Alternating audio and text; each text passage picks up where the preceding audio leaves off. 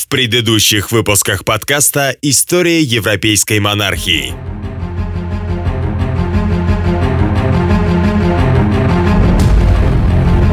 Учитель, вы знаете историю так хорошо. Вот скажите мне, можно ли одолеть могущественного врага малым числом воинов? Я ненавижу их за все, что они сделали. Они чуть было не убили моего отца. Теперь они пытаются похитить душу у меня и у И брата. о чем же ты хотел просить меня? Я видел Влада в сражении. В бою он точно демон, и ему нет равных. Ты осмеливаешься просить за сына человека, предавшего меня? Сын не в ответе за своего отца. Этим письмом мы приказываем вам не давать Владу ни убежища, ни крыши, а наоборот поймать и изгнать его. Турки грабят нашу страну и уже вторглись в Трансильванию. Пришло время напомнить о себе. Януш примет тебя. Теперь ты нужен ему. Однажды я просил вас о помощи. Теперь же я понадобился вам, и вы даже послали одного из бояр и ваших шпионов разыскать меня. Признаюсь, однажды я обошелся с тобой некрасиво. Теперь я хотел бы предложить тебе сделку. Ты ведь хочешь вернуть себе престол? Разве вы не посадили на княжину? Она разорена, господарь. Значит, соберите налоги. Это невозможно, господ. Султан требует предоставить его армиям беспрепятственный проход через твои земли. Султан намерен жестоко покарать венгерского короля. Поднял все княжеские указы за последние несколько лет и просмотрел все списки бояр, получившие новые земли и должности. Я составил список. Вот он. В нем почти все бояре, что входят в княжеский совет. Господарь, похоже, в среде бояр зреет заговор. Кто-то из преданных им людей уже направился в Трансильванию, чтобы готовить поход данного... Мерзавцы! Почти все они были на службе у моего отца. А затем я вас спрашиваю, бояре, что вы все здесь сидите, такие жирные и сытые, и живете вы долго. А князья сменяются каждый год в истерзанной Валахии. Их выгнали на улицу в мартовский холод, после чего люди князя погнали их как простых рабов на строительство крепости Паинари. Усмирив врагов внутри своей страны, Влад решил попробовать присмирить и соседей, которые пригрели в своих землях людей, оспаривавших его власть. Он сжег мужчин, женщин и детей от мала до велика, а тех, кого он не сжег на месте, забрал с собой в Валахию, где каждого посадил на кол. С течением времени, в каком бы количестве и сколько бы раз из-за турецкой опасности или изгнания наших врагов не довелось бы нам приходить к сынам Венгрии, пускай не допустят нас к себе, нас поддержат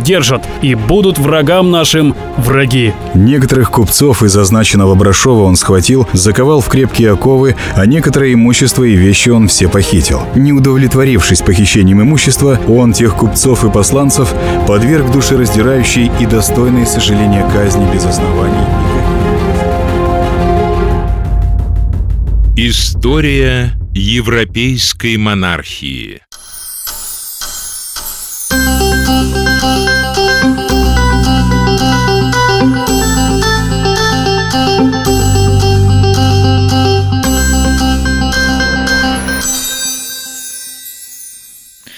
1461 году отношения между Валахией и Османской империей снова обострились.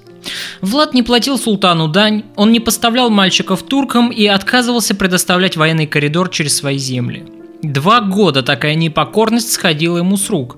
Внимание атаманской порты было привлечено к осколкам Византийской империи, еще сохранявших свою независимость на Пелопонесском полуострове.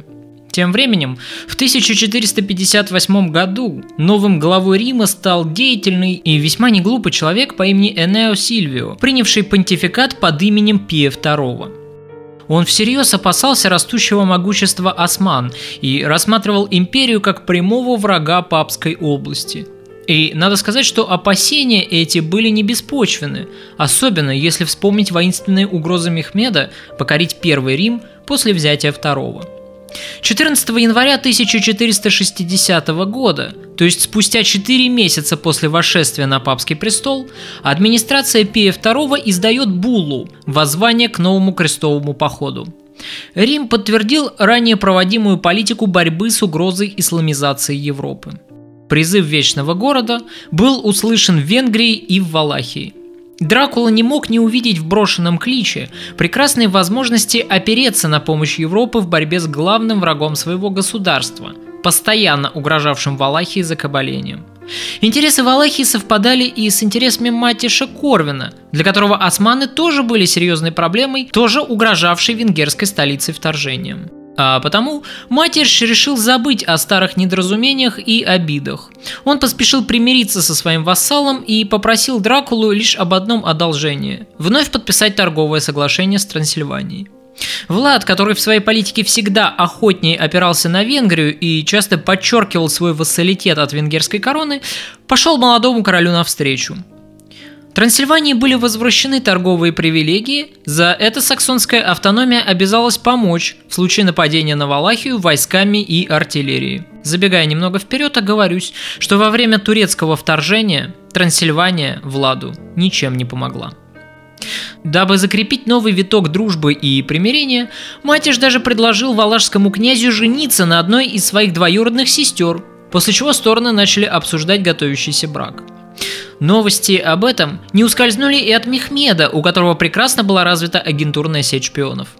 Как справедливо отмечает Матей Казаку, Мехмед II прекрасно понимал важность этого семейного союза, а точнее политического альянса, который мог быть направлен против турок – в отличие от политических пактов и договоров, матримониальные союзы в то время считались долговечными и стабильными, ибо они давали наследников, которые могли управлять либо одной, либо другой страной, а чаще приводили к объединению двух государств или присоединению более слабого к сильному. А вот Светлана Лыжина пошла дальше и стала анализировать предложенную Владу кандидатуру в жены – Мало кто знает, пишет она, что Илона перед тем, как выйти за Дракулу, уже успела побывать замужем. Первый ее брак длился 10 лет, однако детей в этом браке не родилось. А еще у Илоны была старшая сестра Маргит, тоже замужняя и тоже бездетная. После этого автор делает весьма важный вывод, что это немаловажные факты, ведь в средние века считалось, что бесплодие – это семейная черта, так же, как и плодовитость. Поэтому, если появлялись бездетные сестры, то ни у кого не возникало сомнения, что сестры эти безнадежно бесплодны. Получается, что Матиш вовсе не хотел видеть наследников от этого брака, и это укладывается в политику, проводимую Венгрией относительно Валахии. Зыбкое родство, которым в случае необходимости можно было бы легко пренебречь. Запомним это обстоятельство, потому что оно в полной мере характеризует натуру Матиша как человека двуличного, подлого и абсолютно лишенного каких-либо моральных принципов. Собственно, таким же и был его отец Янош Хуниди. Матиш мог наобещать на переговорах любые золотые горы, но дела у него всегда будут разниться с обещаниями. Эта черта характеризует прекрасного политика для своего государства, но, увы, гнусного человека. Тем временем Мехмед, до которого новости о готовящемся браке все-таки дошли, несмотря на всю секретность столь важных переговоров, вполне обоснованно расценил эти действия своего вассала как шаги по подготовке сопротивления. И турецкий султан решил во что бы то ни стало помешать Дракуле реализовать этот матримониальный альянс. По всей видимости, Мехмед хотел повторить уже опробованный его отцом сценарий, под любым предлогом заманить Дракулу на свою территорию, посулив ему какие угодно гарантии безопасности и неприкосновенности, если это понадобится, после чего избавиться от неугодного князя. После этого можно было бы разыграть кандидатуру лояльного Раду, обращенного в ислам и являвшегося ко всему прочему еще и любовником турецкого султана. Об этом я расскажу чуть позже. Мехмед направил в Валахию внушительное посольство. Возглавлял его Хамза Паша. Именно ему султан и поручил, согласно турецким хроникам, секретную миссию по доставке Дракулы ко двору турецкого султана. Хамза был проинструктирован, что в случае, если Влад откажется добровольно отправиться вместе с ним в Османскую империю, то его надлежит привести туда силой или обманом. Неважно каким путем, главное – привести – в состав посольства входил и Юнус Бей, весьма уважаемый человек, хорошо образованный, бывший прекрасным дипломатом. С Дракулой он был знаком не понаслышке. Именно Юнус Бей и отвечал за безопасность маленького Влада, когда тот еще находился в заложниках у Мурада. Этот человек, прекрасно знакомый с непростым характером своего бывшего подопечного, и должен был принимать непосредственное участие в переговорах. Посольство в составе четырехтысячного военного отряда пересекло границу Валахии, пролегавшую вдоль Дуная, и остановилось в крепости Джурджу. Из писем самого Дракулы к Матишу Корвину можно узнать, что формальной целью посольства было установление границ вдоль Дуная. Далее, на север, в столицу, для переговоров был отправлен Юнусбей.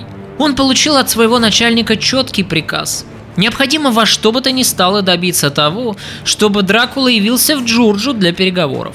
В хорошо укрепленной крепости, которую контролировал турецкий гарнизон, Хамза Паша, по-видимому, рассчитывал схватить Дракулу и силой перепроводить его в империю. Проинструктированный таким образом Юнус Бей вскоре предстал перед Дракулой в Торговиште.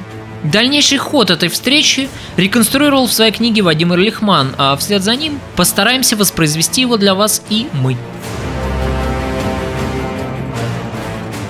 Султан разгневан твоей непокорностью. Говорю с тобой, как отец с сыном, который воспитал тебя, а не как посланник султана. Явись к нему, поклонись и подтверди свою преданность золотом и смирением. Мехмед вспыльчив, но отходчив. Если ты проявишь должное уважение его персоне, он простит тебя. Сегодня же вечером я должен вернуться в Джурджу. Что мне передать своему господину? Зимние дороги непроходимые. Я не смогу прямо сейчас собрать и доставить султану дань, а тем более юношей, которых он требует. Для этого нужно подготовить указ, разослать его по волостям, определить людей, которые должны будут заниматься отбором мальчиков в семьях. Сколько времени ты просишь, чтобы исполнить требуемое? Ну, мне потребуется минимум месяц, но и этот срок слишком короткий, и я не могу обещать. Это очень долго. Возможно, если ты отблагодаришь мою службу и сделаешь хорошие подарки моему господину, мы сможем замолвить за тебя словечко перед султаном. Но ты должен предстать перед моим господином и лично с ним обо всем переговорить. Ты просишь меня явиться в Джорджу, но кто гарантирует мне безопасность? Предлагаю устроить встречу в ближайшей деревне, между двух холмов, в долине. Я приеду один, и мы обо всем переговорим на нейтральной территории.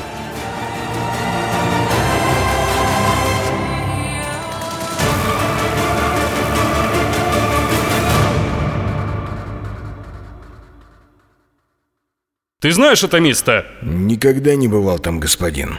Но отсюда часов пять на хорошем рысаке из наших конюшен. Я могу отправиться туда и посмотреть, что к чему. Как сейчас помню этот день, хотя и прошло уже 17 лет. Там я повстречался с отцом. Он сказал, что дальше я отправлюсь к туркам вместо него. Там он и передал меня им. Рядом с деревней есть долина, которая прекрасно просматривается с двух высоких возвышенностей. Собери людей, осмотри это место. Вы должны отправиться туда под покровом ночи и незаметно окопаться на вершинах, чтобы просматривалась вся долина. Как только меня схватят, а они непременно это сделают, ты знаешь, как действовать. Клянусь своей сединой, господин. Ни один волос не упадет с вашей головы. Я знаю, Драгомир, поэтому и рассчитываю на тебя.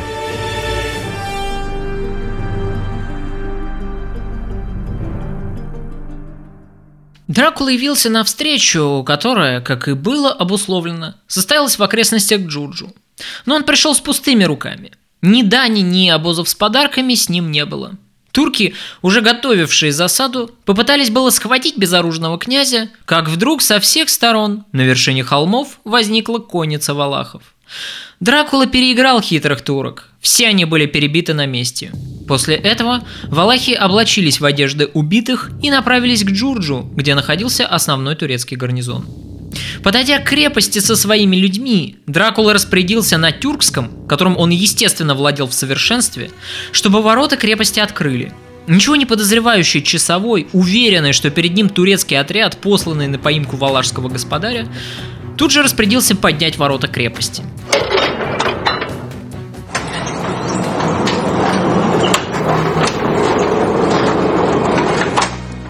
И как только это было сделано, переодетые люди Дракулы проникли внутрь, после чего началась жестокая резня.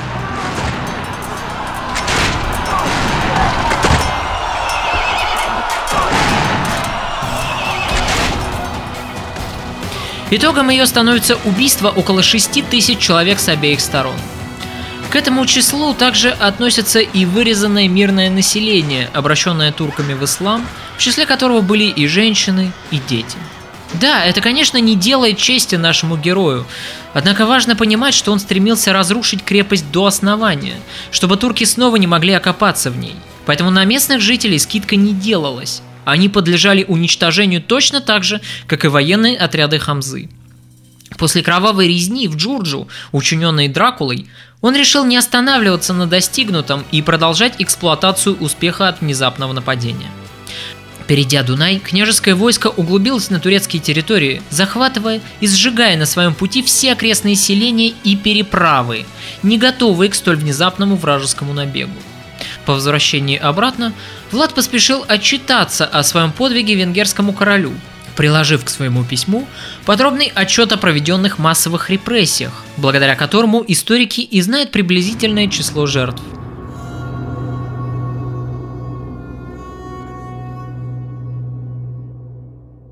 В указанных местах, там, где переправы были сожжены и разрушены, мужчины, женщины и люди молодые, и дети вместе с младенцами, все были убиты. А сами те места стерты с лица земли. Цифры, указанные выше, говорят о количестве голов и частей, которые были принесены нашим знатным господам для счета.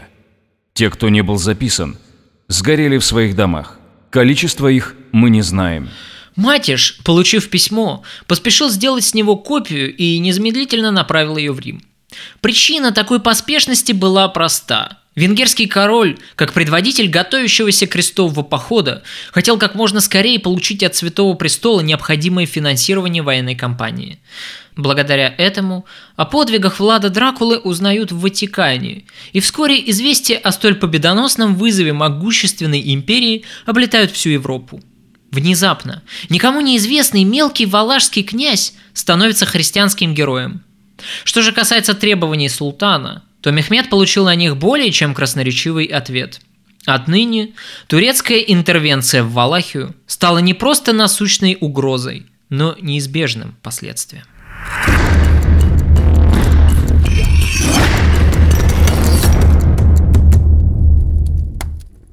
Я получил письмо от короля Матяша. Он настойчиво просит Курию профинансировать подготовку 60 тысяч рекрутов кредитом в размере 100 тысяч дукат, который, конечно, никогда возвращен нам не будет. Да, я слежу за ситуацией очень пристально. Этот мелкий князь Влахов, эм, как же его? Влад Драгуля, кажется. Да, да. Он, похоже, успешно отвоевал у турок несколько крепостей и огнем прошелся по их приграничным землям. А, а по сути, он только разворошил гигантский муравейник. Мехмед крайне честолюбив, и он будет мстить и не успокоится, пока не поглотит это маленькое княжество. Нам нужно что-то ответить королю Матишу. Я лично не доверяю ему. Очень неприятный тип. Хитрый и крайне двуличный. Я поговорил с венецианским дожем. Мы готовы профинансировать это предприятие. Но, конечно, не в таких масштабах, как просит Матиш. И если мы не объединимся сейчас, Завтра Мехмед будет на подступах к Риму. Он вырежет всех, и детей, и стариков, как сделал это в Константинополе. Святой Престол повысил налоговое бремя в Папской области, чем, естественно, вызвал неудовольствие населения Рима и его окрестностей – Особенно любопытное письмо Папы Пия II от 15 июня 1462 года, в котором он обещает прихожанам церквей Альбы Юлии, которые сдали в церковную кружку по 4 золотых гульдена на войну с турками, отпущение всех грехов.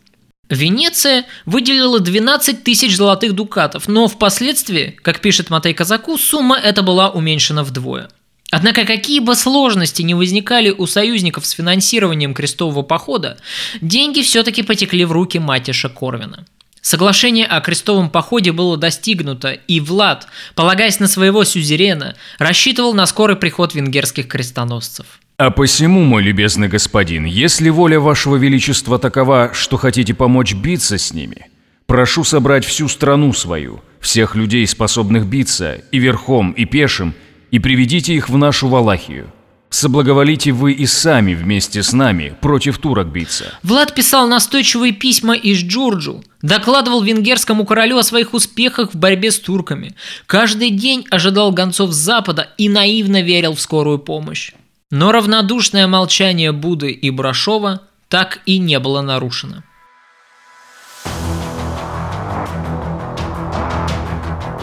Тем временем Мехмед рвал и метал. Он требовал как можно скорее покарать слишком много возомнившего о себе князя. Махмуд Паша стоял ни живой, ни мертвый, с бледным лицом, выслушивая яростные настойчивые приказы султана. Затем верный Паша спешно собрал отряд, который насчитывал около 18 тысяч человек, после чего двинулся к берегам Дуная, где пролегала условная граница между Валахией и Османской империей. Турецкий визирь был уверен в своей победе.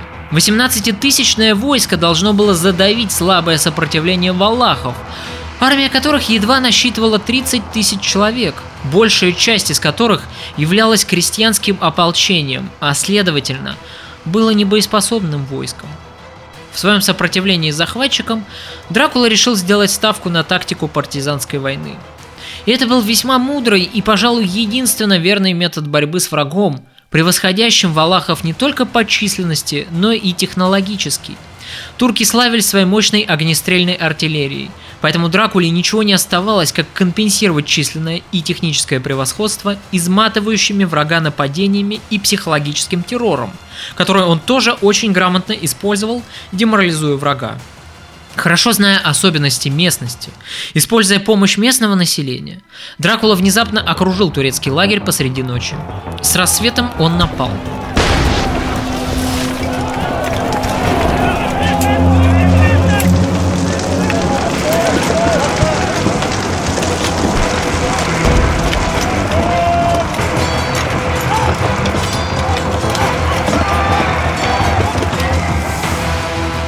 Спящих людей резали прямо в палатках. Горящие факелы закидывались в лошадиные стойла с сухим сеном. Тут же вспыхнул пожар.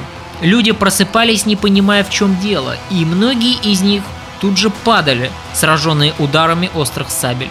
Мгновенно в лагере поднялась неразбериха. За суматохой началась паника. Организовать людей, чтобы дать отпор внезапному нападению, у Махмуд Паши не получилось. Вместо этого он вскочил на резвого скакуна и с остатками своих людей поспешил прочь, чтобы как можно скорее скрыться с места, где разыгралась чудовищная резня. Очередная победа вознесла Дракулу на новый пьедестал славы. Европейские князья и короли слали ему письма с поздравлениями, и только один Матеш Корвин сохранял ледяное молчание. Что касается Мехмеда, то когда новости о позорном бегстве его отрядов дошли до султана, он впал в страшное иступление. Остается просто удивительным, как он не казнил своего визиря, которому доверил карательный поход против валашского господаря, и который вместо этого лишь посрамил турецкого султана. Через 12 лет Мехмед, впрочем, казнит Махмуд Пашу, но произойдет это уже после опалы, не связанной с поражением в Валахии. И тогда Мехмед Фатих принялся собирать армию для полномасштабного вторжения – Разъяренный султан теперь собирался не просто наказать своего непокорного вассала. Он намеревался утопить Валахию в крови. Против маленького Карпатского княжества была выдвинута армия, насчитывавшая около 100-150 тысяч человек. Хорошо оснащенная военная машина, вооруженная передовыми пушками и включавшая элитный корпус янычар. Весной победоносный император выступил чтобы лично покарать неверного пса и отомстить Валахии за ее преступление, водрузив над ней победное знамя ислама.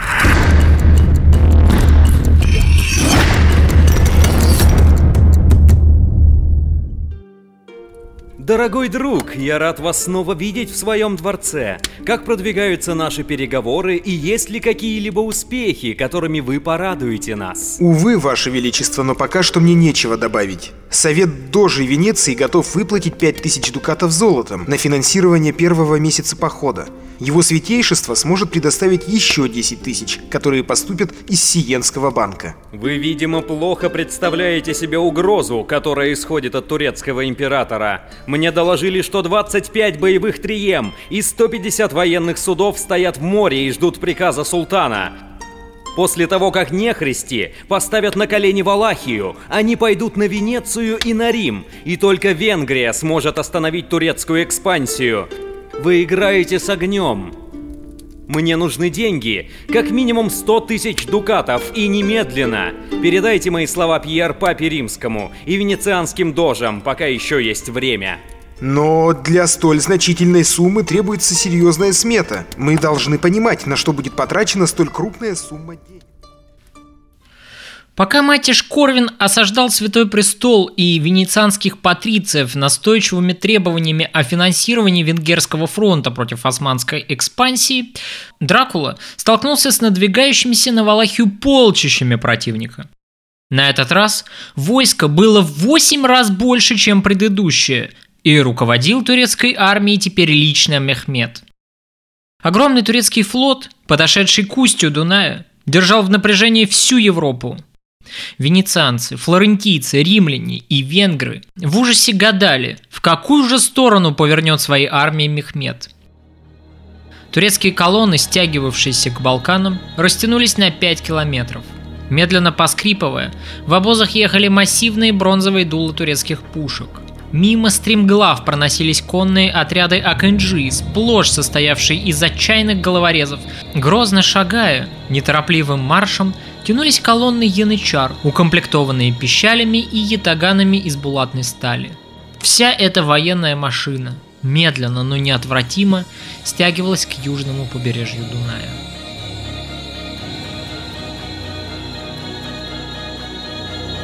Похоже, что форсирование Дуная начнется со дня на день. Необходимо задерживать неприятеля как можно дольше.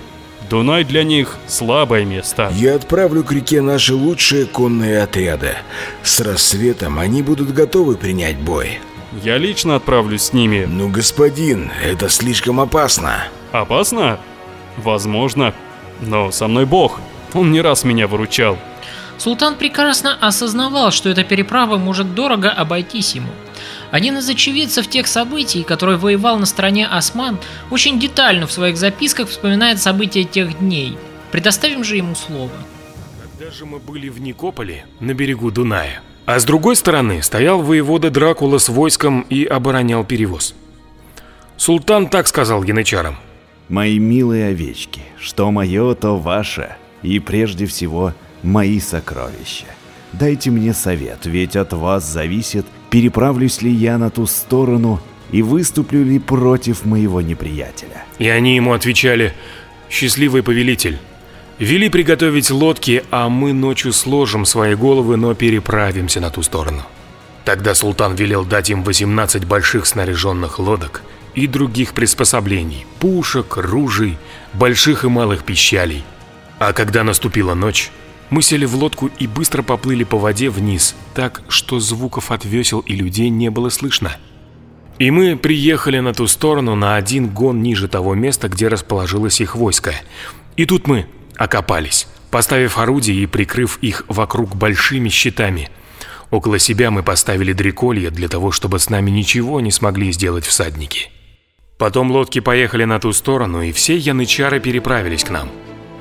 Затем мы, будучи на изготове, двинулись постепенно к войску с пиками, щитами и орудиями, а когда мы к нему приблизились, то остановились и укрепили орудия, а враги тем временем перебили у нас без пушек 250 янычар.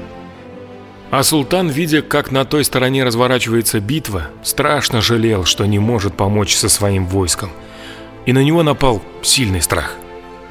Потом, видя, что наши ряды так быстро редеют, мы стремительно вмешались в это дело и, имея 20 малых пушек, мы внезапно стали палить так, что все войско их отогнали с поля. А сами потом устроили осмотр и пополнили недостающее снаряжение. Форсирование Дуная дорого обошлось Мехмеду. Дракула менял жизнь одного своего человека на десяток жизней противников.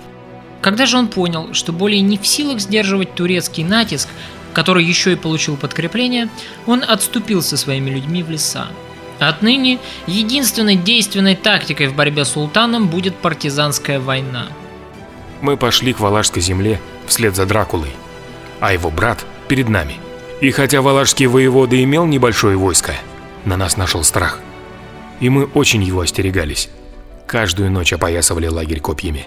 Когда султан со своими людьми вступил на землю Валахии, его взором открылось довольно жуткое зрелище. Тут он увидел на колах своих воинов. Армия султана наткнулась на поле пронзенных людей. Люди были на огромных колах. Женщины, дети. Говорят, около 20 тысяч человек. Это ли не зрелище для армии самого султана? Даже он похолодел от страха и не знал, что сказать.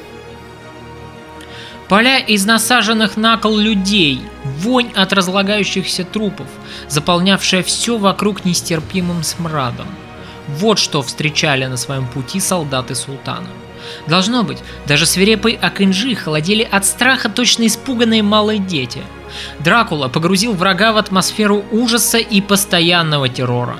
Такое могло прийти в голову только психопату, но именно такая тактика в конечном итоге и обеспечила ему шанс на победу. После этого он и получил от турок свое знаменитое второе прозвище Цепиш, что означало «сажающий на кол».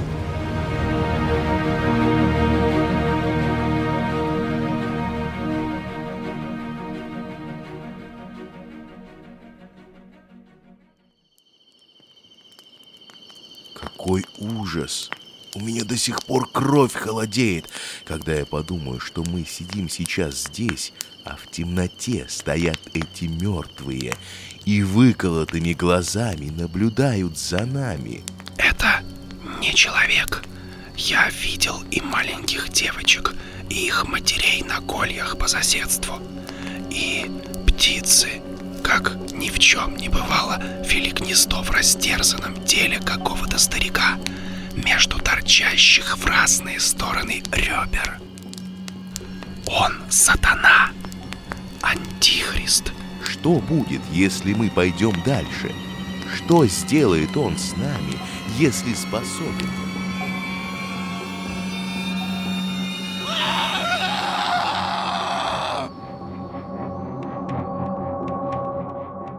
В течение всей войны Дракула постоянно использовал тактику выжженной земли. Он увел почти все население вместе с собой в горы и неприступные леса. На всем пути к Торговиште армию султана встречали пепелища, брошенные, опустевшие деревни, в которых не было ни людей, ни скота, ни зерна. Только трупы и сытые вороны, отъевшиеся свежей мертвечиной. Вскоре армия начала испытывать сильную потребность в воде. Пить из колодцев в деревнях было небезопасно. Вода сплошь была отравлена. Приходилось доставлять воду с Дуная. На всем пути турецкие караваны ожидала постоянная засада на дорогах. А установившаяся в этом году нестерпимая жара продолжала изводить людей, как бы подыгрывая Дракуле. Дракула увел все население в горы и в леса, оставив поля опустошенными. Он угнал в горы весь скот, так что, преодолев Дунай и продвигаясь по стране в течение семи дней, султан не нашел ни человека, ни зверя, никакой еды или питья. Чем дальше углублялись турки вглубь Валахии, тем больше люди страдали. Непрекращающиеся вылазки неприятеля были болезненными, и хотя они не приносили существенного урона сразу, но каждая такая стычка отнимала время, забирала чьи-то жизни и постепенно выматывала постоянным ощущением напряжения, в котором находилось все войско неприятеля. Вскоре у турок остро стала ощущаться нехватка провизии. Солдатам приходилось забивать верблюдов и лошадей, чтобы хоть чем-то прокормиться. Энтузиазм и воинственный пыл турок, с которого началось форсирование Дуная, теперь заметно поубавился. В ночь с 17 на 18 июня турецкий лагерь был разбужен отчаянными криками часовых. Валашские отряды, незаметно подкравшиеся к лагерю под покровом ночи, пробрались внутрь и устроили кровавую резню. Лучники, обмотав по приказу князя стрелы просмоленной паклей, поджигали их, пуская в самый центр лагеря, туда, где располагались склады и палатки с провиантом. По всему лагерю вспыхнул пожар. Языки пламени выхватывали из темноты испуганные лица ничего не понимающих турок. Началась неразбериха. А в это самое время Дракула, вооруженный мечом, скакал через весь лагерь, прорезая шатер за шатром и разя направо и налево сонных, не готовых к внезапной атаке турецких солдат. Валашский князь усердно искал палатку султана. Наконец, увидев впереди богато украшенный шатер, Дракула устремился к нему. Но шатер этот оказался пустым. Там ночевал великий визирь. Султана же к этому времени уже успели окружить плотным кольцом янычары. И когда Дракула понял, что он не доберется до Мехмеда, он приказал своим людям отступить. Потери, понесенные турками в ходе этого налета, оказались существенными. Около 10 тысяч человек убитыми, в то время как потери Дракулы были незначительными, примерно тысячу человек или даже меньше. Людям султана, однако, удалось схватить некоторых из числа нападавших, и одного из пленников незамедлительно доставили в шатер Мехмеда.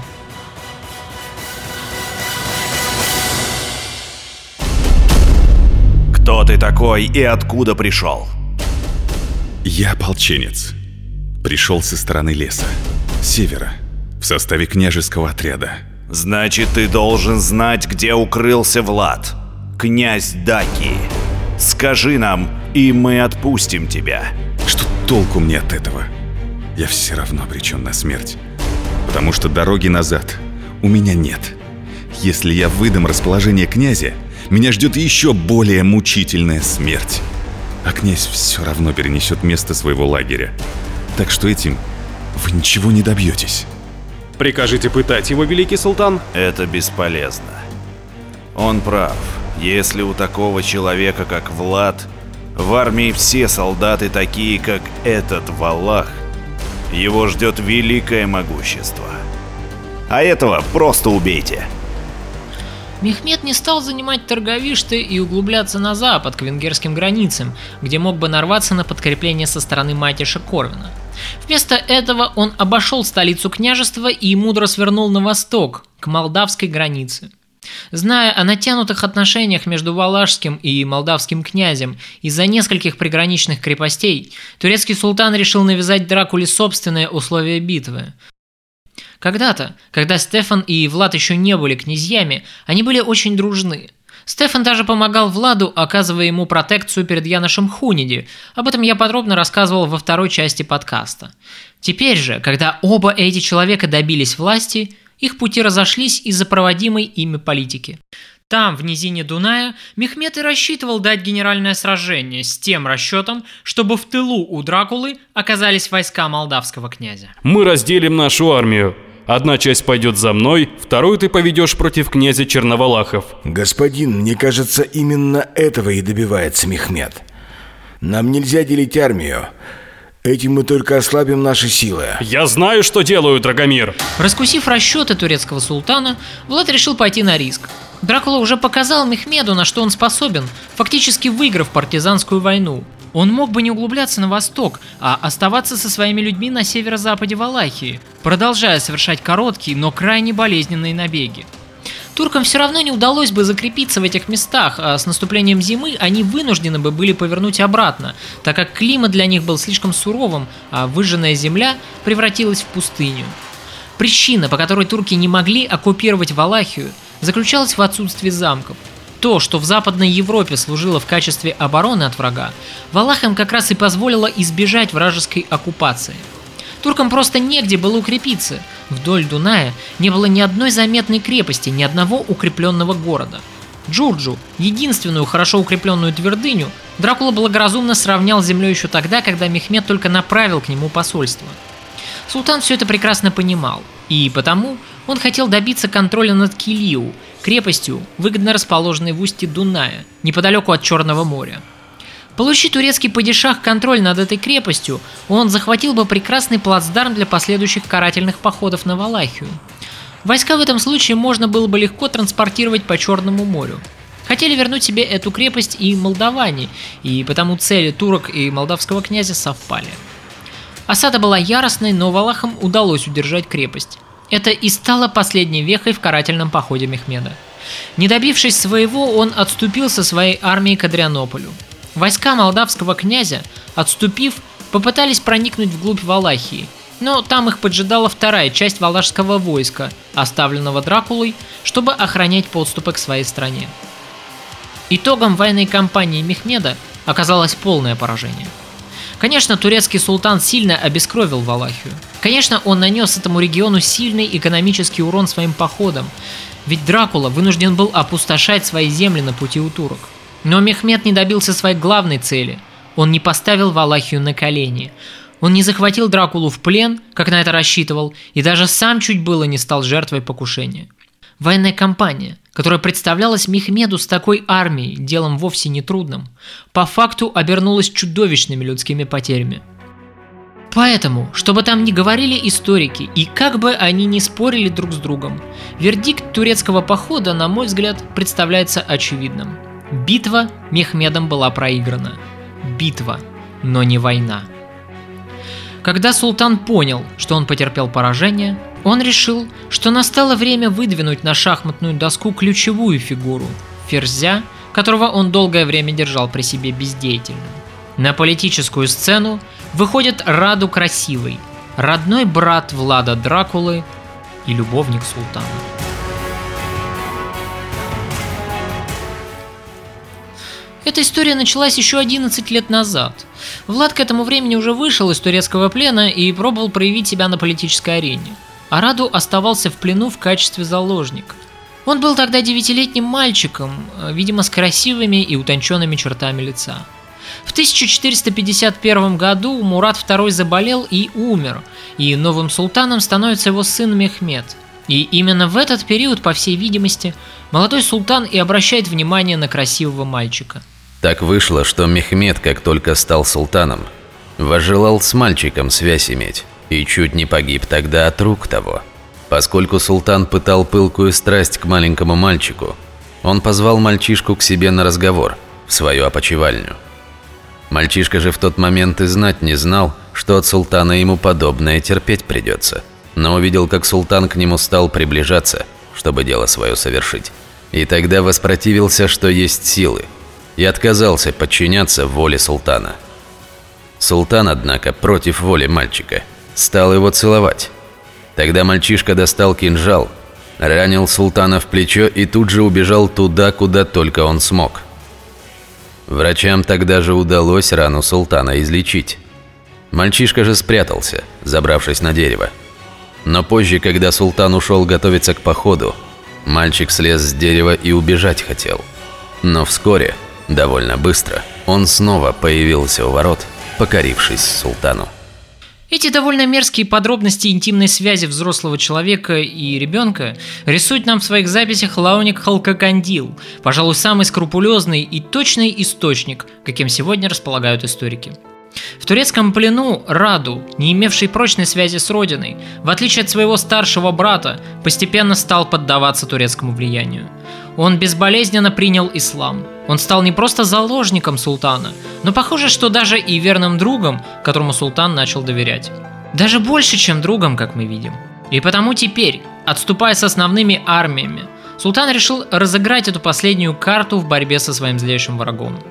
Он натравил брата на брата. Он предоставил в распоряжение Раду около 20 тысяч солдат, после чего они расстались.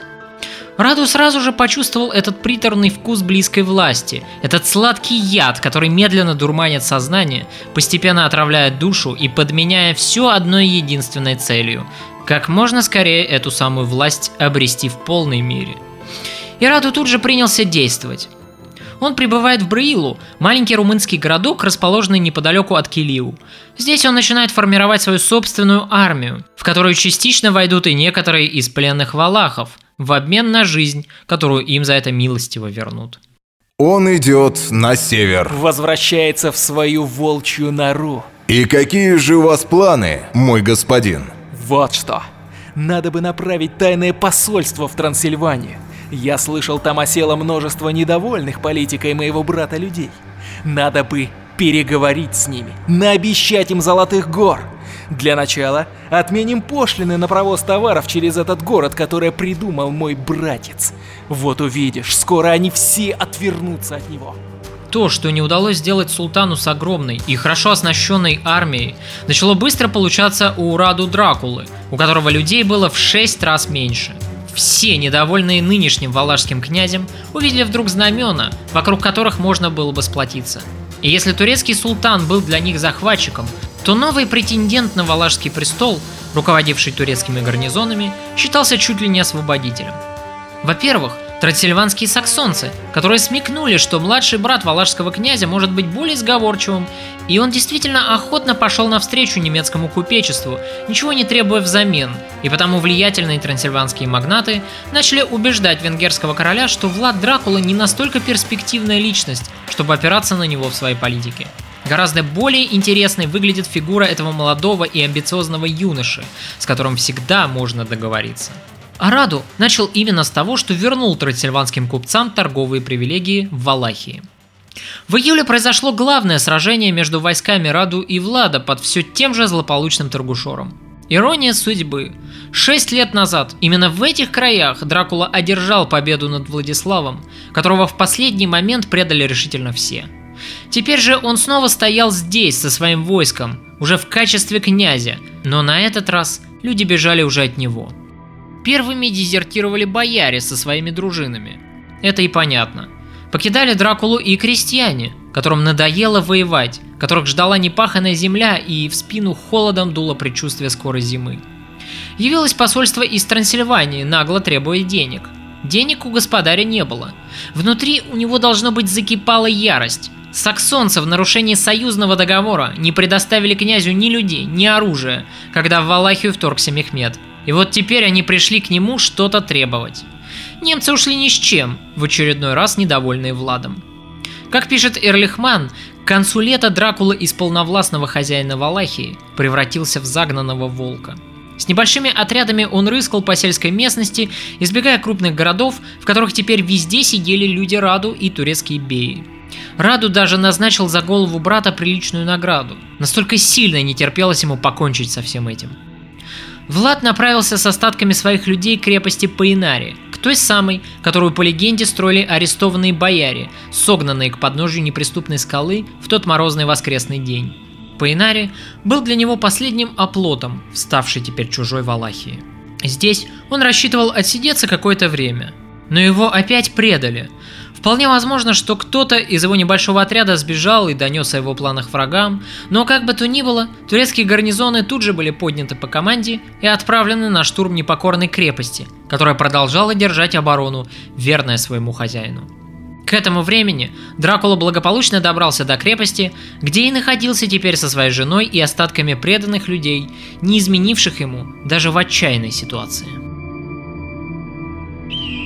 Вам надо бежать отсюда. Турки доберутся до крепости, это лишь вопрос времени.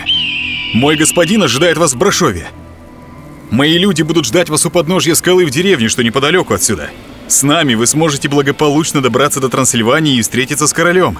Я не брошу моих людей и не сдам врагам крепость. По меньшей мере это глупо. Если хотите умереть здесь, дело, конечно, ваше, но если все-таки передумаете, вы знаете, где меня найти. Почему ты не хочешь идти с ними? А ты? Ты хочешь? Да? Мы могли бы сбежать прямо сейчас, подальше от этого кошмара. Матиш твой друг, он тебя примет. Вместе вы собирались в крестовый поход. Ты вернешься сюда во главе большого войска и все отвоюешь. Ах, Настя, ты такая наивная. Не верю я Матишу. Он обещал когда-то мне помощь против турок, но не сдержал своего слова. Здесь, на своей земле, пусть и с единственным замком, еще преданным мне, я по-прежнему князь. Стоит мне пересечь границу, как я превращусь в беглеца, в проигравшего, без земли, без прав. Такие друзья никому не нужны. Когда начался штурм и турки принялись обстреливать крепость из пушек, Анастасия, не желая попасть в турецкий плен, бросилась с высокой башни в ров. Вероятно, после этого, осознав, что все кончено, Влад решился бежать. Преданный ему гарнизон оставался до последнего, сражаясь со штурмующими крепость турецкими отрядами и прикрывая тем самым бегство своего господина. Влад же с небольшой горсткой верного окружения спустился к подножию скалы, к маленькой деревушке, жители которой еще сохраняли ему верность. Они провели своего князя через лес в безопасное место. Позади раздавался грохот пушек и крики гибнущих в осаде людей. Все было кончено. Он снова превратился в гонимого судьбой беженца, каковым и был шесть лет тому назад. Только тогда его преследовали чужие ему люди – Теперь же его смерти добивался родной брат. Выбора не было. Дорога была только одна – и вела она в Трансильванию. В Брашове его ждал венгерский король и новая невеста. И Дракула устремился навстречу своей превратной судьбе.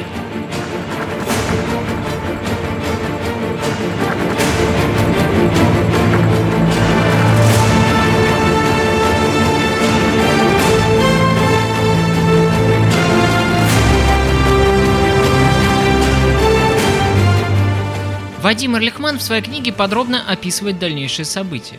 В сентябре, пишет историк, Дракула со своими людьми прибыл в Брашов для переговоров о сотрудничестве. Здесь он разместился и стал ожидать встречи с венгерским королем. Ждать пришлось долго. Матиш как только мог оттягивал встречу под различными предлогами. Сколько я еще должен ждать, пока его величество не соизволит прибыть в Брашов? Его величество занят неотложными переговорами. Я слышу это уже второй месяц.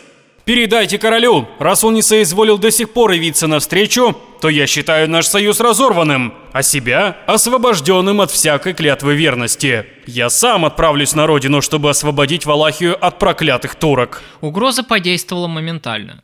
Как пишет Эрлихман, уже на следующий день Матиш Корвин прибыл в Брашов во главе со своим наемным войском. Но чем было вызвано столь длительное промедление со стороны венгерского короля? Очевидно, что к этому времени Матиш уже не рассматривал Дракулу как серьезную политическую фигуру. Трансильванские магнаты к тому времени убедили короля, что союз с новым князем Валахии будет более выгоден купеческой автономии, чем несговорчивый Влад Дракула, постоянно пытавшийся до этого отстаивать интересы собственной страны и потому все время ставивший палки в колеса трансильванскому купечеству, которое беспощадно грабило Валахию. Как бы то ни было, но в Брашове все-таки состоялась долгожданная встреча между Владом Дракулой и Матишем Корвином. Вы правильно сделали, князь, что согласились идти с моими людьми сюда. Да, но прием здесь не слишком радушный. На меня и моих людей смотрят волком. Я встречаю здесь и многих бояр, бежавших из Валахии, когда я вершил суд над их родственниками. Не обращай внимания на этих хмурых и вечно чем-то недовольных ворчунов. Ты на моей земле, и что самое главное, я твой друг. А что дальше? Когда мы наконец отправимся бить турок? Это все зависит от разных обстоятельств. Я же говорил тебе, что не все так просто. Мне нужно набрать рекруты, обучить людей. На все это нужно время и деньги. Но скоро наш крестовый поход начнется, я тебе обещаю. Я сыт по горло обещаниями! Близится зима, а турки зимой воевать не умеют и не будут. Нужно действовать сейчас, без промедления. Или мы завтра выдвигаемся в поход, или я отправлюсь в Валахию самостоятельно, со своими людьми. Хорошо, завтра же отправляйся вместе с Яном. Попробуйте провести небольшую разведку боем вдоль приграничных территорий, а я пока спешно соберу войско. На вашем пути будет крепость Кёнингштайн. Я хотел бы, чтобы вы остановились там на какое-то время. Это еще зачем? Ты опытный воевода. Эта крепость расположена у наших границ и имеет важное стратегическое значение. Я хотел бы, чтобы ты осмотрел ее и подготовил к осаде на случай турецкого вторжения. Никому из своих людей, как тебе, я не доверяю. Хорошо, Ваше Величество. Завтра же и отправлюсь туда. Все равно здесь мне неуютно. А сейчас, если позволишь, я отправлюсь к себе. Очень уж день выдался трудным. Ступай, ступай и высыпайся как следует. Ты нужен нам бодрым и здоровым.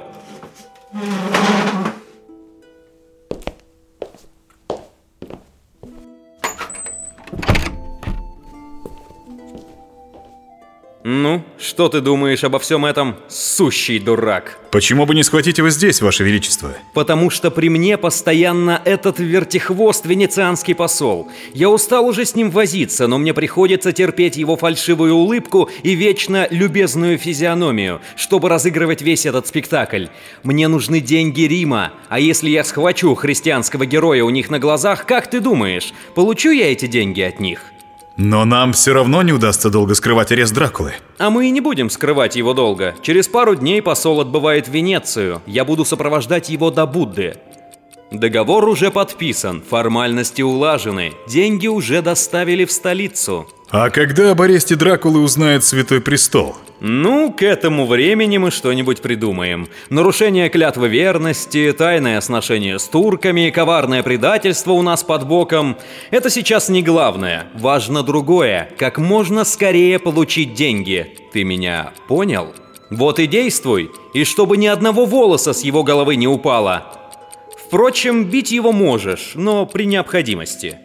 Но сильно не увлекайся. В замке Кёнингштайн люди венгерского короля, сопровождавшие Влада, схватили его и, перебив его личную охрану, заточили Дракулу в темницу.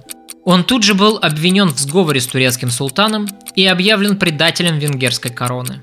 Крестовый поход, на который Святой Престол и Венеция выделили финансирование, был заморожен на неопределенный срок.